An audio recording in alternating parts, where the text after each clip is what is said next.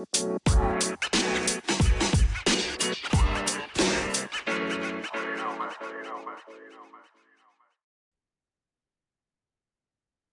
right.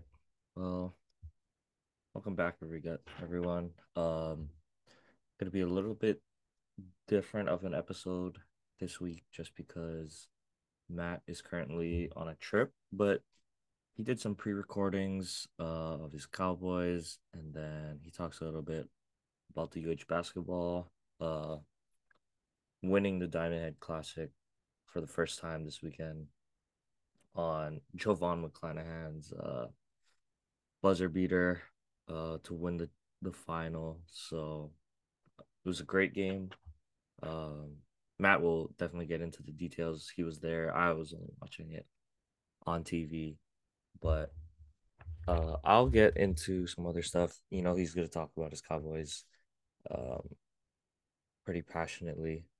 So I will go ahead and cover some of the other topics. So main one, obviously, I'm going to talk about the Dolphins. We got to start with them. so they played the Packers. They were at home on Christmas Day and lost that game 26 to 20. Uh, they scored 20 points in the first half and then went absolutely cold in the second half. Uh, obviously, the big storyline of the day or of the game at least was uh Tua, you know, was looking good through uh two quarters, three three three quarters you could say. Um, but you know, the fourth quarter he had a chance uh to take the lead, win the game there. Uh, but you know, he threw three straight uh interceptions on consecutive drives to end the game. So, you know, Dolphins drop down. They're eight and seven now.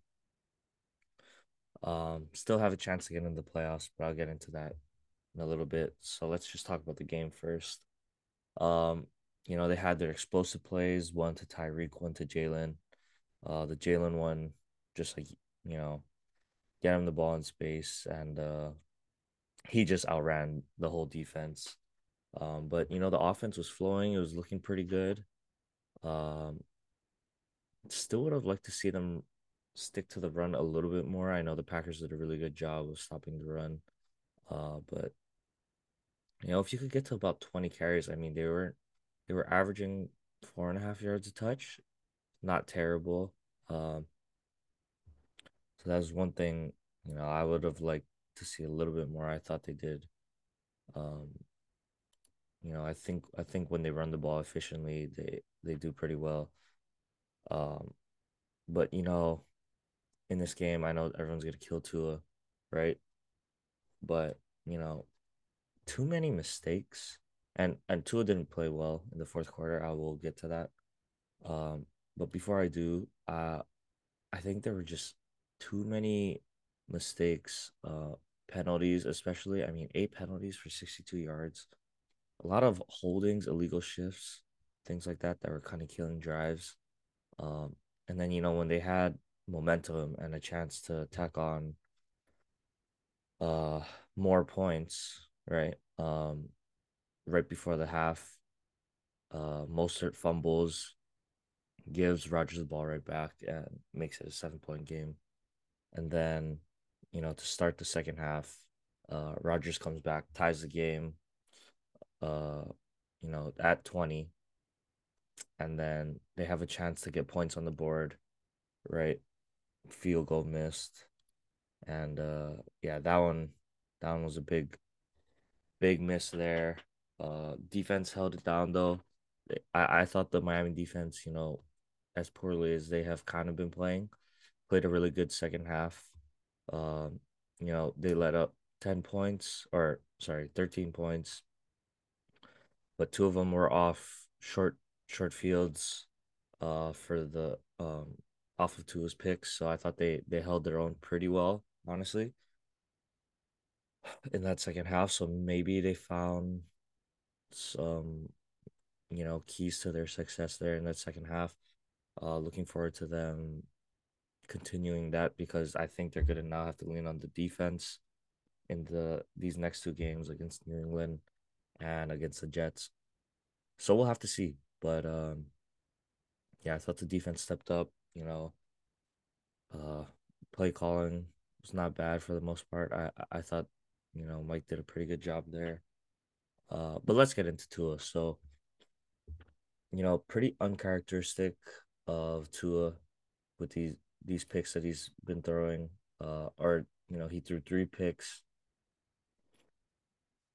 on Sunday and just pretty, just really uncharacteristic. I mean, he only had five uh picks going into the game, through ended up with three, right? So obviously he's not been playing his best stretch of football. Uh, he played, he bounced back in the Buffalo game pretty well, I thought, right? But um, you know, his numbers have been dipping a little bit the past four games. Obviously, they they lost four in a row now. Um, but the turnovers, I mean, that just can't happen, right? Uh, the first first pick threw, just a bad throw, completely sailed Tyreek Hill. Um, second pick, you could tell there's definitely a communication issue there with Tua, right? And uh, the last pick, once again, just a bad ball. Um, it was it was kind of a mix of a misread of the coverage and then a bad ball as well, right? He the the corner um was dropping into coverage and then uh he had Tyreek on the on a slant underneath, uh, but the corner dropped off. He he was trying to get the ball to Mike Gesicki in the corner, but you know it was not. He didn't throw it. He didn't layer the ball enough over the corner, uh, which is you know it's just something interesting because obviously we know Tua doesn't have the strongest arm. He's not the most athletic guy, but uh, usually he's pretty accurate. You know the throws over the middle hardly, hardly ever see him miss a simple, you know, 10 yard in route to Tyreek there. That's uh, one of their staple plays they've been running all year. Um, you know, and then the second one to to Mostert. Uh, just two guys not on the same page there. And the third one, yeah, once again, not showing his accuracy. You know, he usually will layer it uh, to the sideline a little bit better, and he's smarter than to know smart enough to know that you'd want to miss high in that situation, right? Because uh you're go you know you have that corner underneath. Uh, so it's just really uncharacteristic things. Uh, but he didn't play well in this game at all, and uh, he's gonna have to. Well, we'll see if he plays. First of all, um, that was kind of the the other big story that came out this week. So, Tua now back in concussion protocol pretty interesting. Uh, there was a play that was circulating on Twitter, right? Uh, it's it's a it's a play that happened, you know, towards the end of the second second quarter, and he he throws the ball to Durham Smythe, but he gets tackled from behind. He kind of gets wrapped up, and the defender wraps him up from behind, and it kind of turns him, so he slams his the back of his head against the turf again right? Really similar hit that he took in the Cincinnati game. And so I think there's some cause for concern there. But, you know, it's going to be interesting because now if he does have a concussion, I I mean there's just so many things um that come into play here, right? So first of all, uh with it being Tua of all people, right? The NFL had changed protocols this year because of the hit that Tua took in the Buffalo game, right?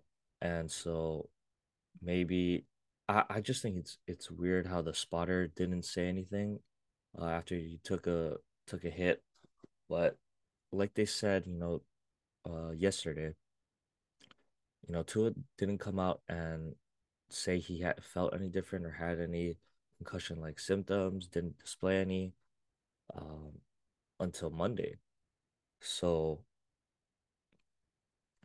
I just think that's a little interesting. But uh, you know, if he was playing a little bit concussed during the game, uh, I'm not excusing his play, but obviously a concussion is a thing that affects the brain, right? So um, you could see it maybe being a little justified by some of uh the routine plays at least that he'll usually make. But we'll have to wait on the official report uh because he's currently in protocol now. Uh, but moving forward, what this means, right, is um they might have to go with Teddy moving forward the rest of the the next two games. Uh, you know, a lot of people are telling Tua to shut it down, consider retiring. I will just say that he definitely he has a family now, so he has to think of that, uh, put that into perspective. But I think I heard uh, Aaron Rodgers speak on this uh, earlier today. So if you know, there's a lot more research now that's out, right? Uh, a lot more research that's out now about the dangers of playing while concussed and you know things that can happen to the brain at least now more than say 10 20 years ago and so if i'm to you know i listen to the doctors listen to you know my family talk to my family do its best for himself his longevity his uh, life after football right uh, because we know cte and all the dangers of you know taking those hits uh, can have an effect to your quality of life after football. So I'm not saying he should retire. I'm not saying he shouldn't. I don't know enough. I'm not educated enough uh, on on that. But I think uh, what he needs to do is talk to his family and speak about, you know, discuss what's what's probably best for them uh, in the long term, right? So we'll have to see. Um, I'm sure he wants to keep playing. We'll see if anything can be done. Maybe he learns how to get tackled differently. I, I don't I don't really know. Uh, but you know, we'll we'll have to see what happens because if they move forward, so the rest of the season, if at least the regular season, if Teddy is playing, I think Miami can get into the playoffs. I think Teddy is good enough to get them, you know, one of these wins. Hopefully they win out. Uh, but I think they can get one win. And I hope just hoping that the Jets lose to Seattle because Seattle is in, in win now mode. Mike White is coming back, but you know, he's pretty I think he's still pretty banged up. Uh he's just gonna try to gut it out. Uh, because that team is not gonna win with Zach Wilson, um, at least right now. And uh so I think Miami has a chance, although at this point they can only get the seventh seed if Teddy's gonna play, you know, against Kansas City in Kansas City. I I think that's asking a lot out of Teddy. Uh hopefully Tua will be back by then. But we'll see. Who knows? They might Dolphins might shut him down for the rest of the year. Um and uh it's kind of unfortunate because you know, Tua had been playing such a good stretch. It was like almost a no brainer. He was to get that second contract from the Dolphins. Uh, he probably wouldn't get the the max money like the other guys, but um, you know, I thought he played well enough. He'd probably get a decent contract at least, but we'll have to see. Um, we will definitely have to see how the rest of the week plays out.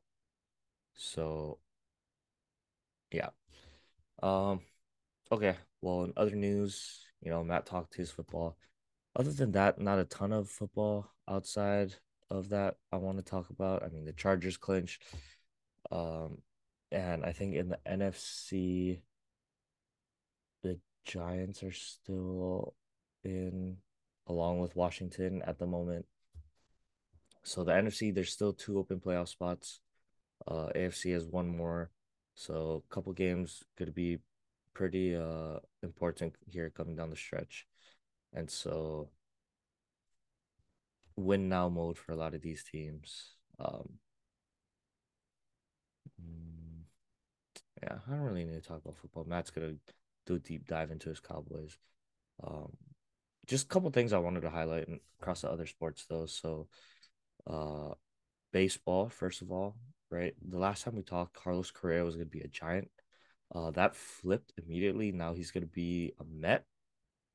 So really unfortunate for Giants and the Giants and Giants fans because they went they made three big pushes at marquee guys, right? Trea Turner, Aaron Judge, um, and Carlos Correa, and they ended up getting none of them.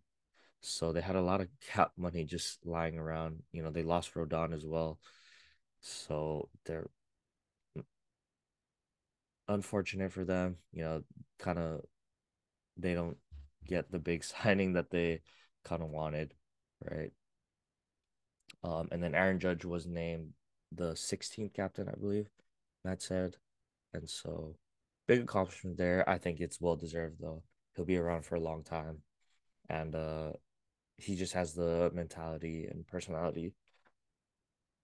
Uh, excuse me. Uh, to be the captain of the New York Yankees. So uh, happy for him there. And then it was a good, uh, just last topic I want to cover before we get into Matt's part is uh, basketball. So pretty some pretty good Christmas games, but I have to just say, I think Aaron Gordon just has the dunk of the year. Um, dunked on Landry Shamet. It, I mean, you can you remember why now he's the um. Uh, he was so close to being a two-time NBA slam dunk champion. I thought he should have had one uh, against Zach LaVine, one of those, uh, or that first time. But you know, um, Denver, I just want to say looks really good. Jokic, uh, should be the MVP again for the third straight year because the things he can do is just unreal. He means so much to that team, and Denver looking really, really tough. I think uh, if Aaron Gordon is going to play as well as he did as that third scorer, they still have Michael Porter as well. Any of those two guys on any given night could be that third scorer that they need.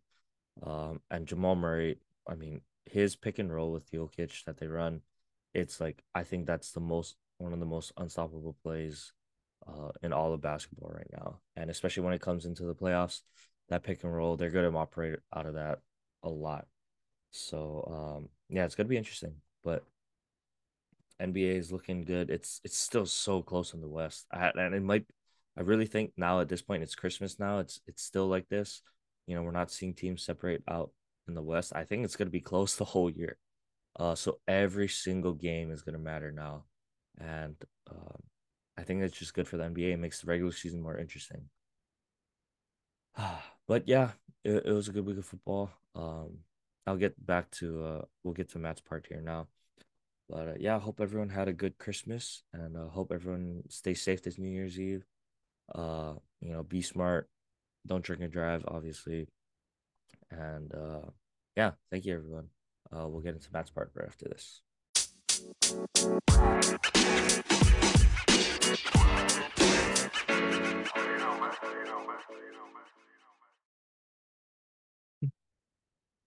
All right, guys. I think you guys all know by this point in the podcast that um you know, if Dallas Cowboys play good on a holiday, it's a pretty good holiday for me. And what I can say is they did it. They won now on Thanksgiving and now Christmas Eve. So with that, I can actually say, how about them Dallas Cowboys? Yes. You don't know how good that feels for me because I don't want to enjoy a bad Christmas. And especially this Christmas, playing the Eagles, two teams that are going to the playoffs. We all know this is a big game. Um, probably the stakes were diminished a little bit because Dallas did not take care of business last week against Jacksonville. But regardless, it's a rivalry game. Both teams do not like each other. And yeah, it's just pure hate, pure hate with these both with these two teams. And this game was just ugh, from a Cowboys fan perspective, just stress, stress, hundred percent throughout the whole game, and it couldn't have started any worse, really. I mean, Dallas wins the toss, they defer, no problem there. But first drive, uh, Gardner Minshew, you know, maybe showing why, hey, he was a starter in this league before. comes out, gets AJ Brown on a double move against none other than Trevon Diggs, gets beat, uh, ends up settling, or excuse me, Philadelphia ends up settling for a field goal. And then lo and behold, Dak Prescott comes right back and throws a pick six. 10 0 right out of the gates. And that is just not not a good start. Not a good start. And I'll get into a little bit more about Dak Prescott, but we're already in a hole. You know, the offense then, you know, finally starts to get the rhythm going. Um, and then from there, it was really it was really a shootout um, because both teams could really do anything at will. I would say on the offensive side of the ball. Um, so let's start with that. Let's start with that for Dallas. So my takeaways from this game is let's start with none other than the man, Kellen Moore. He's the mastermind behind the offensive, the game plan, the strategy, the play calling, obviously. And, you know, we always analyze him after each game. And he was, to me, not very good. Not very good. And my two reasonings are this. Let's start with this. So, Kellen Moore, I don't know what it is about him, but I think this is every offensive coordinator's tendencies, right? You come out, your first 14, 15 plays are basically scripted. Like you already know, I'm going to run these plays to start the game, get some momentum. You know, this is what we're going to do to establish the flow of the game. And for some reason, I don't know what it is, every first and 10, we are calling a dive up the middle. And Philadelphia knew exactly what was coming. Now, explain to me if I keep getting stuffed on the same play, why do I keep calling it on the exact same situation? Like, I'm happy that he wants to establish the run, right? We had 31 carries. That'll work. You know, that's a good balance 31 to 35 passes. You know, we're a little bit over, but for the most part, we're pretty balanced. But you don't just keep calling the same run play over and over. Like, what do I always say? Get Tony Pollard to the edge, right? We he had some success getting in the flat. Even Zeke, he had a nice run to the outside. So if you keep that in mind, that's how you attack and establish a ground game. You don't you don't establish a ground game by running up the middle and getting stopped, and now you're in second and long, and then that puts pressure on your quarterback to make a play. And with a quarterback that's throwing picks every single game at this point, that's a recipe for disaster. So you can't be doing that. And then when things are going well, this is my second problem with Kellen Moore. He tries to get a little too cute, right? The defense gets a turnover we're feeling good, but we're moving the ball at this point. We're still moving the ball. This is in the second quarter. And we call it we call it KaVontae Turpin in the game, which I got excited about. He's very explosive. But you call a like a throwback reverse pass and Dak gets sacked. I mean, that just that just kills the momentum. We ended up scoring on that drive, but as a fan, and we got lucky too, first off, because it was a fourth down. We don't get the fourth down conversion. But T.Y. Hilton made some big plays in this game. That was one big play he made, getting a, a pass interference to extend that drive. But in the beginning of the drive, you put yourself in a second and 20. Like, if you're going to take a shot, it's a play action, right? To me, you're going to take a play action, you're going to run a go route with Michael Gallup, or you attack down the seams with Dalton Schultz or CeeDee. But you don't call this long play that takes so much time to develop when your offense is really in a groove at this point. And that's the thing that just frustrates me about Kellen Moore. It's like when you want him to do something, he just he just throws something at you that you don't expect. Or he does the same thing over and over again. So, you know, it's the life of, of a cowboy fan. We have to deal with this mediocrity as our OC. So this needs to change to me. Um, I was very frustrated last week with the play calling still frustrated again. I I I just don't understand the the I guess you could say the tendencies that he he tends to just keep staying in. Um, so that's a problem. But at this point, we've got two games to fix that. Two games to fix that. So I, I really hope to see some improvement on that side uh, from Kellen Moore in terms of a play caller. But you know, let's move to the players here on the offensive side of the ball. So I mentioned T.Y. Hilton, right? We signed him a couple weeks ago. He didn't play last week, was just kind of getting his feet uh warm last week. He was inactive, but this was his first game. Um, not really expecting too much. He's a 33 year old, um, you know, just just coming in off the streets, and we just need him to make a couple plays here and there. And to me, I counted two plays that were critical, critical plays. The first one is what I meant, I just mentioned. It wasn't a catch, but it was a savvy move T.Y. Hilton against Darius Slay. You could argue he's the best corner in the league at this point, but he draws a penalty on fourth down, which was huge because that leads to a touchdown for us. And the second one, oh my goodness. This is like the play of the game, you could argue. We're backed up, third and 30. We need a score. And he catches the long ball, 52 yard bomb. That's just unreal.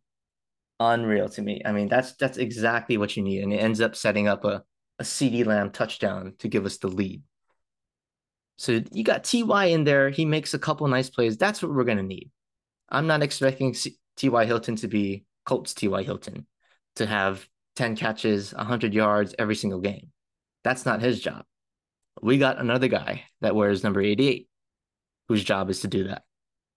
But if T.Y. Hilton can make plays on third downs, get key conversions, just be a safety blanket for Dak and make a couple plays here and there, that's all I can ask for. And so far, great start, a great start. And, you know, we can only expect things to, to get better for him as he gets more comfortable in this offense and in the couple weeks leading up to the playoffs. So a good start for T.Y. Hilton.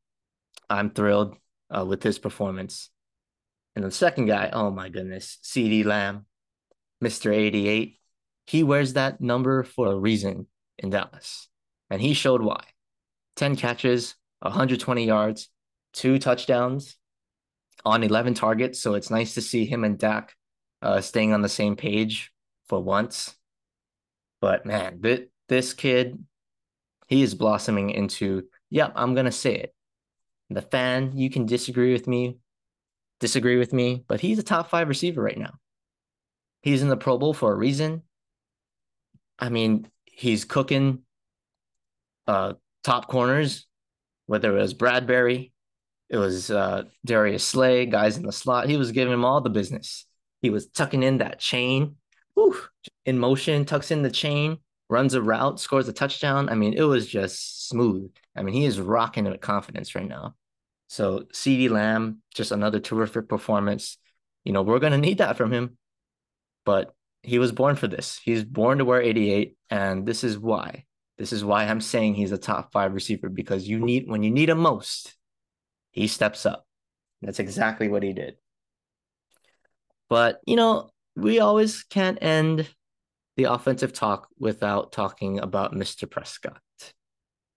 And, you know, the stats look good. This is this is what's frustrating about Dak for me.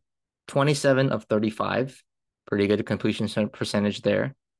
He had a 347 yards, three touchdowns, had one pick, so pretty good stat line there. But gosh, the the turnovers just continue to happen, and it's just not a. This just cannot keep going. The one pick today was a pick six, puts us back in the hole 10 0. And maybe with a Jalen Hurts led team, we don't come back. Like, that's just, and it's not even like a bad pick or like a good pick, you know, where it's like you throw a ball deep it gets picked off out of bounds. Okay, whatever. But it's like you threw the ball right into Josh Sweat's hands when you had Dalton Schultz wide open in the flat for an easy eight to 10 yard gain. All you got to do is lob it over his head. There's no defender, so you can take something off your throw. And I don't know what you were thinking. You threw it right in his right in his hands. Just that can't happen. We paid you $75 million last season alone. And now you, you're leading the NFL in turnovers since you've been back from injury. How can we expect that? How can we trust you? How can the team trust you to take care of the ball? Right? Again, Cooper Rush was in.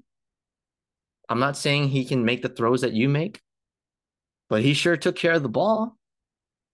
Right? He took care of the ball. And that's why it was so beautiful to watch for me because we we're playing carefree football, complementary football with our defense, which I will get to shortly.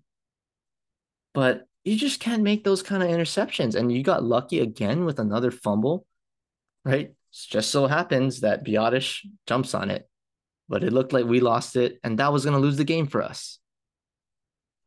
It's these turnover, you have the turnover bug, Dak, and this is scary to me as a quarterback. So you can't be doing this. This cannot be kept up. You you got to think of it this way now right? We're two games back of the Eagles with two games to play. The odds of them losing two, pretty slim, even with Minshew at quarterback. So for the most part, you're pretty set as the five seed now. So you got to think of this as like two games to get yourself right and take off once the playoffs start. That's what I'm looking at right now. And I'm not seeing any sign of you cleaning up the turnovers. It's not like your picks are like deflected or it's like, you know, it's like straight at guys, straight at guys, wide open interceptions for the other team. That can happen. And you know, let's let's move to the fourth quarter. And this is this is why it's so frustrating too for me. Right? You're a you're a well-known quarterback, a veteran in this league now. You got a big contract and you got to be the worst, the worst quarterback at clock management late in the game, right? Defense gets you a big turnover. DaRon Bland, huge pick, just rips the ball out of Quez Watkins. Now we can run out the clock, right? on before the two minute warning. So Kellen Moore, again, I ripped on him, but he had a great play call. Caught an, a read option. Dak makes the right read, keeps it, gets the first down, but goes out of bounds with two minutes and one second left. So you're telling me you get the first down. All you got to do there, first off, get tackled inbounds, take a knee, lie down, just stay in bounds. stay in bounds and hang on to the ball because you want that clock to hit the two minute warning with the Eagles having three timeouts. And by you going out of bounds, one, you keep them from keeping keep you keep now they have all their timeouts still, and they have the two minute warning. So you're giving them a, almost an extra timeout to stop you. All right. So that you already messed up once there. That's a huge mis- mistake. Now you move, let's move to the next play. Now at 201, I like this call by Kellen Moore, right? You got the two minute warning the next play. Let's let's call a pass, right? Why not? The clock's gonna stop regardless. So he calls a play action boot, and nobody's open. Nobody's open, right? And they always say, you know, when you're in these late game situations, it's better to take a sack. But in this very moment, the worst thing you can do is take a sack outside of a turnover because the two minute warning is coming up. You already know the clock is going to get stopped. So if nobody's open, just throw it away. The clock's going to stop regardless. Don't take a sack and lose 10 yards. Right? I mean, just, just, and then the next play, it's like Pollard gets outside, you know, a good run, but without the sack, he scores a touchdown and the game's over. We would have been up two scores. It's like, that's the kind of things that just frustrate me watching this guy play quarterback. We pay him the big bucks fine, you Dak, you want the big bucks, but we're going to ask you to do a lot. And if you can't deliver, you're going to get criticized. I don't know what it is about the NFL that just doesn't give you the criticism that you deserve that all these other quarterbacks are getting. Right? But I'm I'm here as a Cowboys fan. I'm telling you the truth.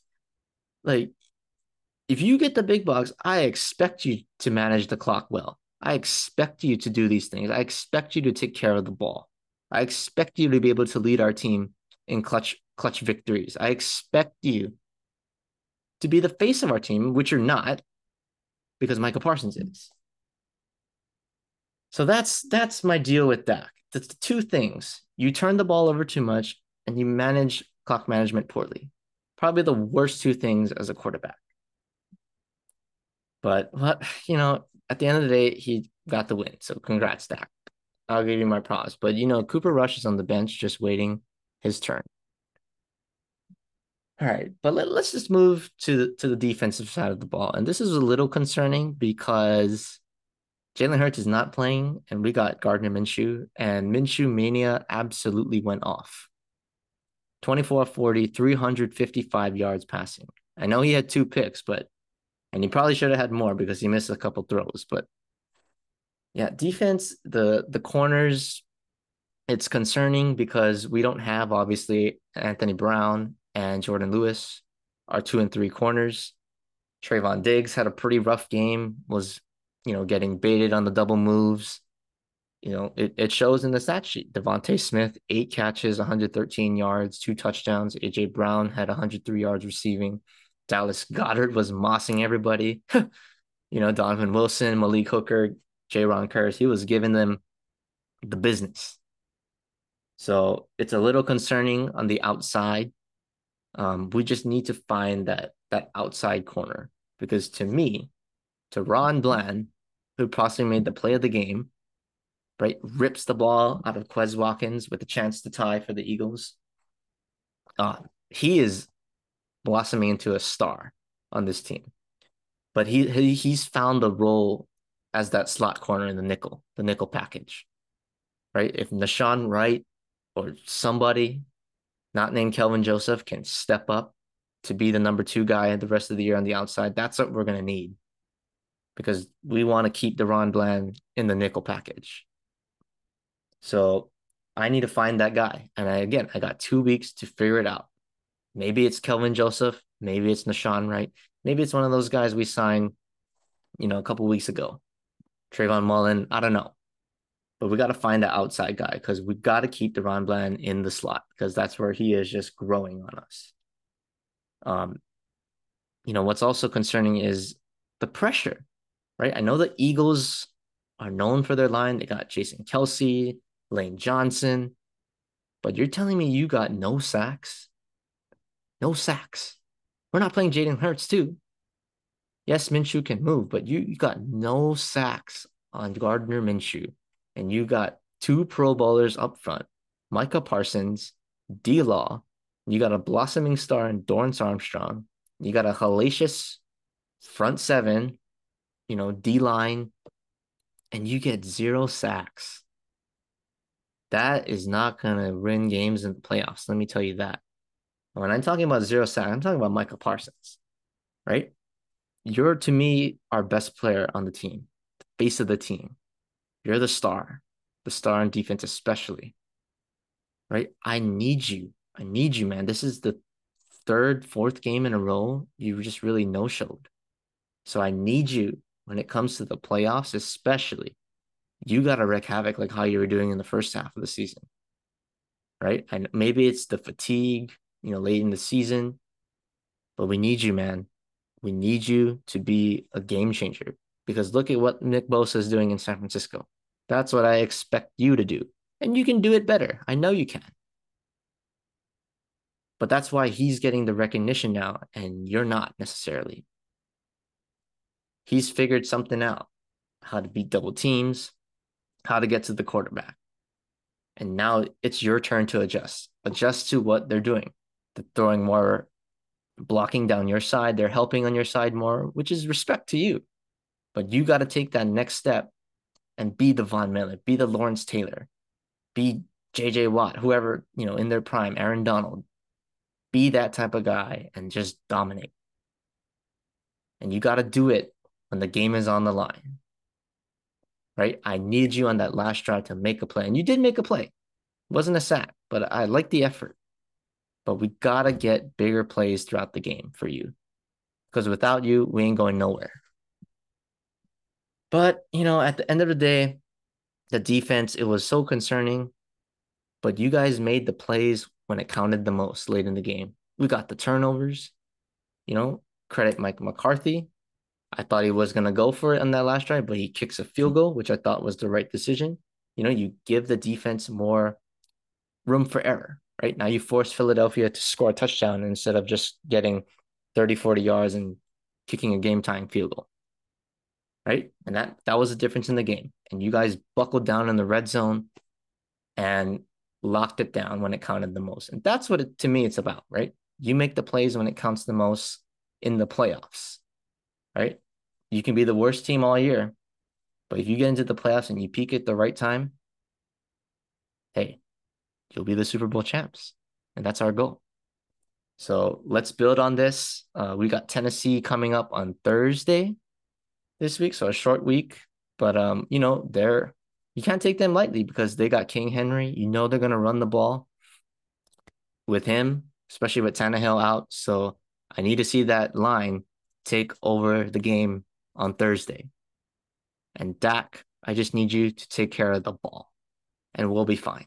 And then we'll Philly will take care of itself. But let's focus on us. All right. But at the end of the day, we got to win. Enjoy the holidays because you guys did it. You guys won on Thanksgiving and Christmas this year. So for that, I'm very, very happy. And I'm gonna enjoy enjoy this win. So we'll see you. We'll see you next time on Thursday, Dallas. I'll be watching.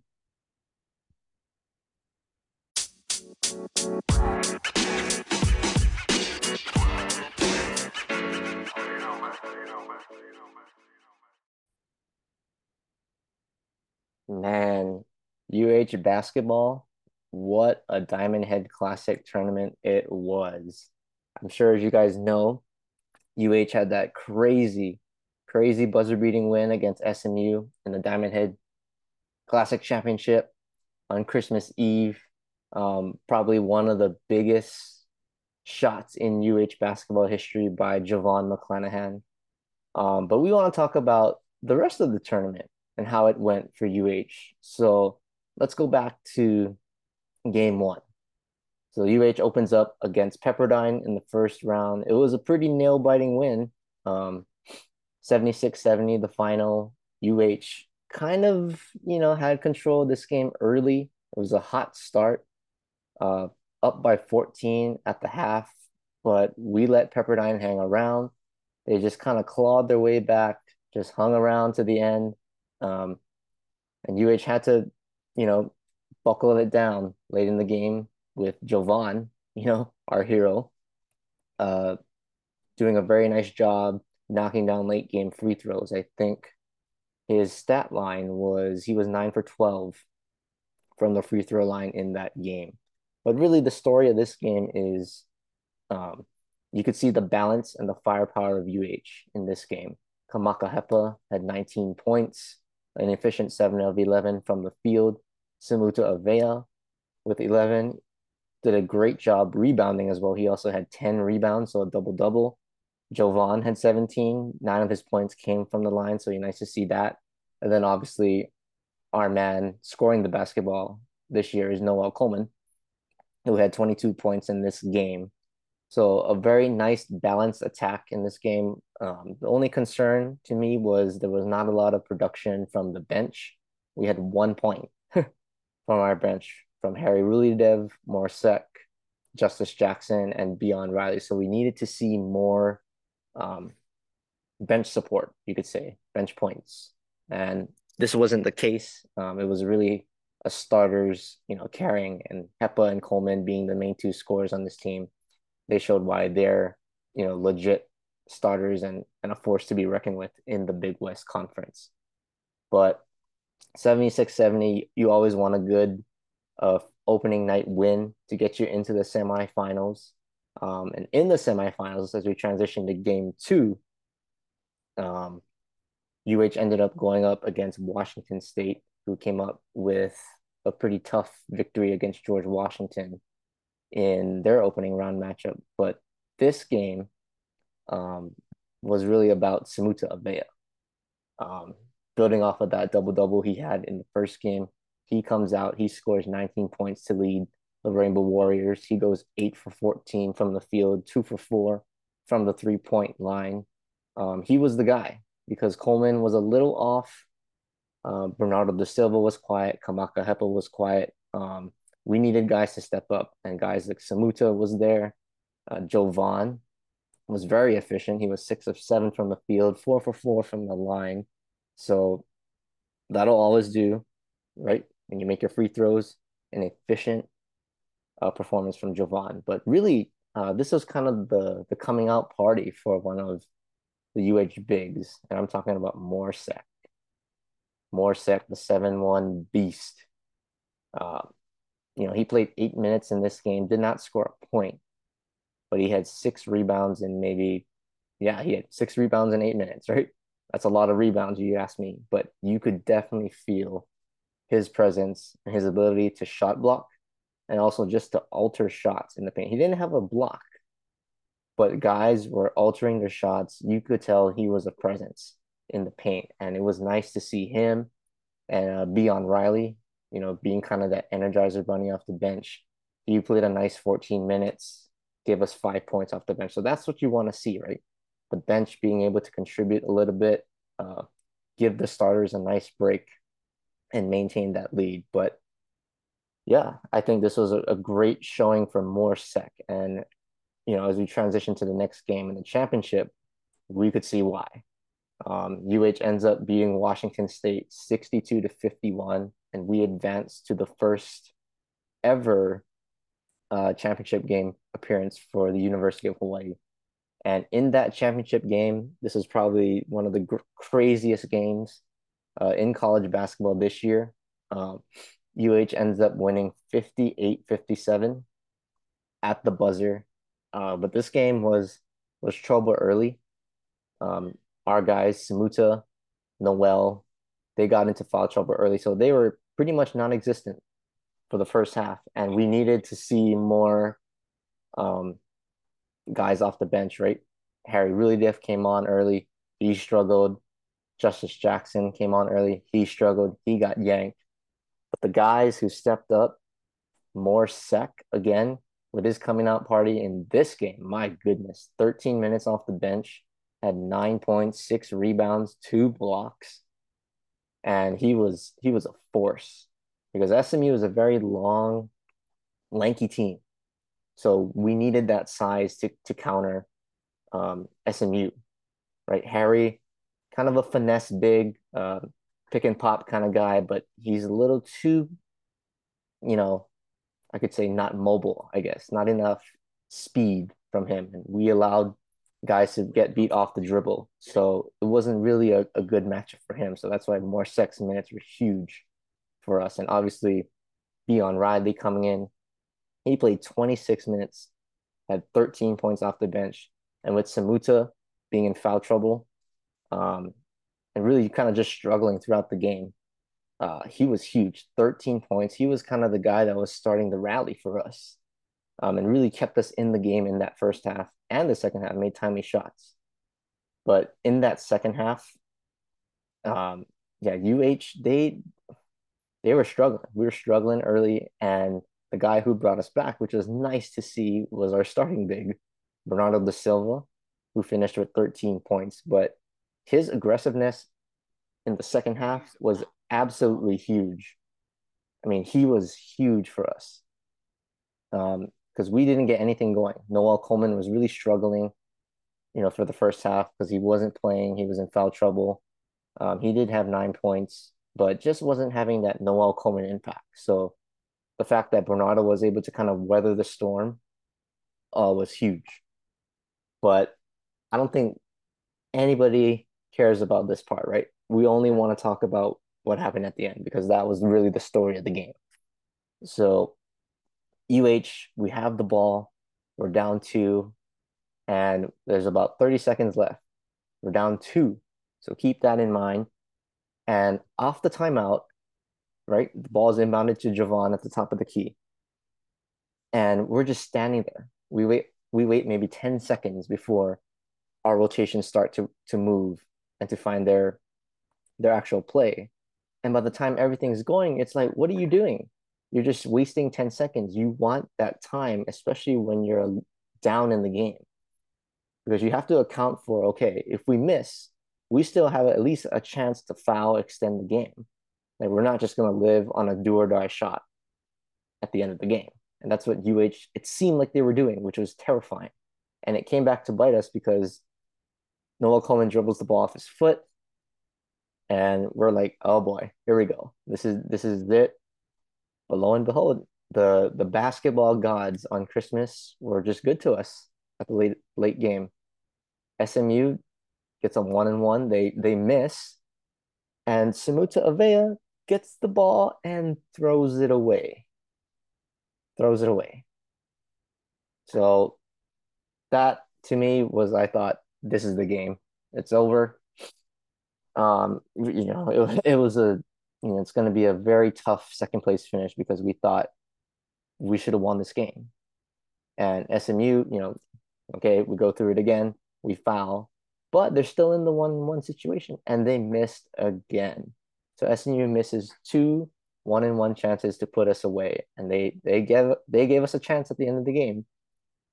And UH calls their last timeout, and they draw up a perfect play to allow Jovon to get a running start. And lo and behold, Jovon McClanahan, who is probably the big man on campus at this point, hits a on the run game winning three, and he got fouled, so it was a four point play. It's it's just like wow, you need like as a fan being there at the game, you're just like in shock. You're screaming, but you don't even know what happened because it just happened so fast.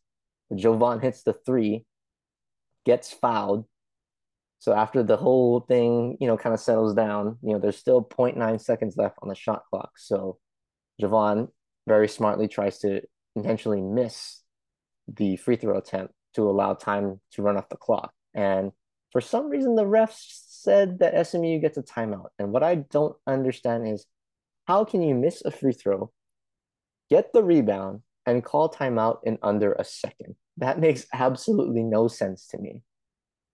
No sense. Can if, if you can figure if somebody can figure that out for me, please tell me how that's possible because I, I truly don't know how you can do all of that in less than a second. But somehow the ref said he did. They get the timeout. They throw up a last minute prayer. Hawaii wins. So it's just like everything happens so fast. But man, Jovon McClanahan, you know, I gotta give it. I gotta give it to you, man. Um, you know, I'm I'm more of a Justice Jackson style kind of guy. You know, I like the flair, the flash, but you know, I got to give it up to you, man. You stepped up when we needed you most, right? In that first game, you were closing the game out for us, making late game free throws. And especially in this game, right? You know, you're playing great defense at the end. You got a nice defensive stand, forcing a shot clock violation. And then obviously you hit the game winning three. So you, I see the winning plays are starting to come uh, with his play. So I have to give him credit for that. And he is a critical part to this team I do think that Justice Jackson and other guys should get more minutes, but he is an important part to this team and, and he showed his value throughout this tournament. So a well-deserved most outstanding tournament player award for Jovon McClanahan. And let's hope that we can build off of this momentum because we won the first ever tournament championship in program history. So let's build off of this into conference play because that's what counts. And we all know this team uh, can do big things this year and make a run at the big dance. So let's enjoy this tournament win and let's focus now to Big West play.